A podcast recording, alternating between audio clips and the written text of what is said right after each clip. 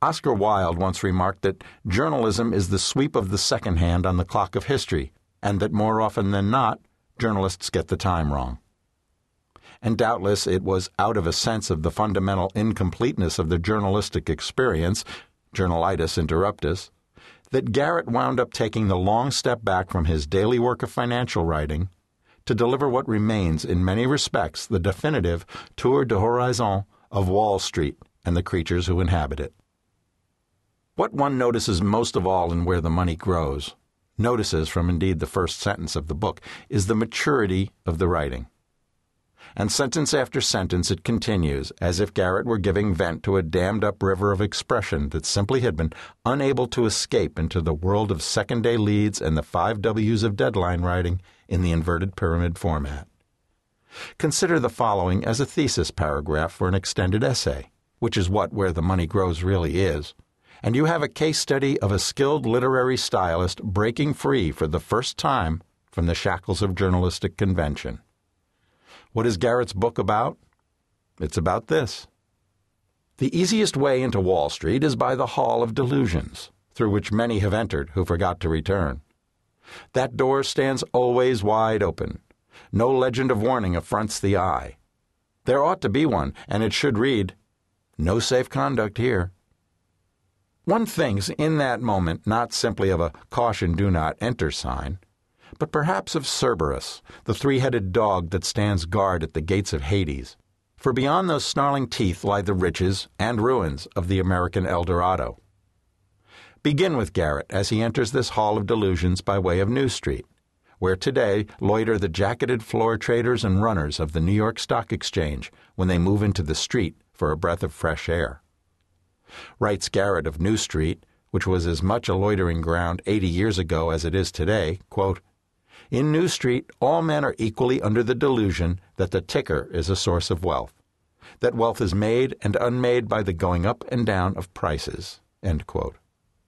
On Wall Street, life is democratic, in that the 10 share odd lot trader can have insights as valuable as those of a 10,000 share a day block trader.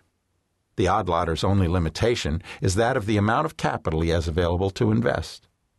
Thus, writes Garrett on New Street, quote, A speculator who does his 10,000 shares a day on the stock exchange will suffer himself to be harangued by a little speculator with a 10 share mind, and may debate with him the fundamentals of finance. A broker who has just executed a $500,000 commission will stop to ask a put and call man what he thinks of the market. End quote.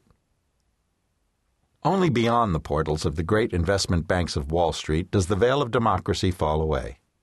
Writes Garrett, describing in a universally appreciated word picture the intimidation any outsider is intended to feel upon entering such an establishment. Quote, About a large private banking house in Wall Street, there is an air of omniscience, as if nothing unexpected could ever happen. Doors do not slam. Men walk softly upon rugs. Voices are never lifted in feverish excitement over profit and loss. No one is permitted even to call off prices from the tape. There is first a feeling of space quite different from that sense of limited margins which pervades a broker's office. Ceilings in a banking house are higher than ceilings anywhere else.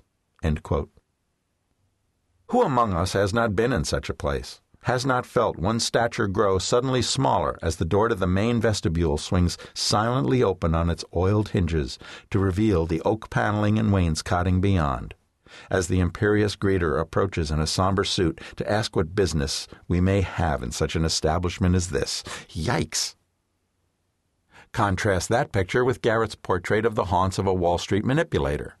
Here one finds not intimidation, but secrecy the same secrecy that shrouded the likes of Martin Siegel and Ivan Boesky as they met in darkened corners to exchange suitcases of money for insider tips on pending takeovers.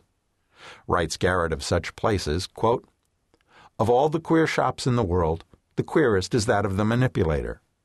There is only his name on the door, not always that, unsupported by any connecting legend. If the law required every person to display a sign over his business door, it would puzzle the manipulator what to put on his.